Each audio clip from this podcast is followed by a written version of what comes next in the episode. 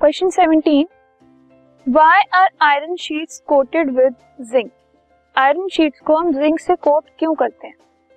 जब जिंक की कोटिंग होती है it is known as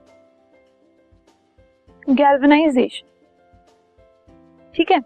जो आयरन शीट्स हैं they are very prone to corrosion वो इजीली एयर के साथ रिएक्ट करके आयरन ऑक्साइड बना लेती हैं, जो कि है रस्ट ठीक है? तो बहुत जल्दी आयरन शीट्स पे रस्टिंग हो जाती है।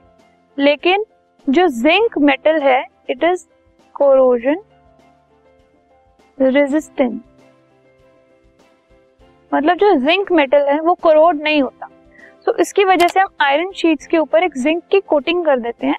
उससे जिंक भी कोरोड नहीं होता और उसके अंदर जो आयरन मेटल है, वो भी रस्ट नहीं होता। तो आयरन की जो रस्टिंग है, इससे प्रिवेंट हो जाती है।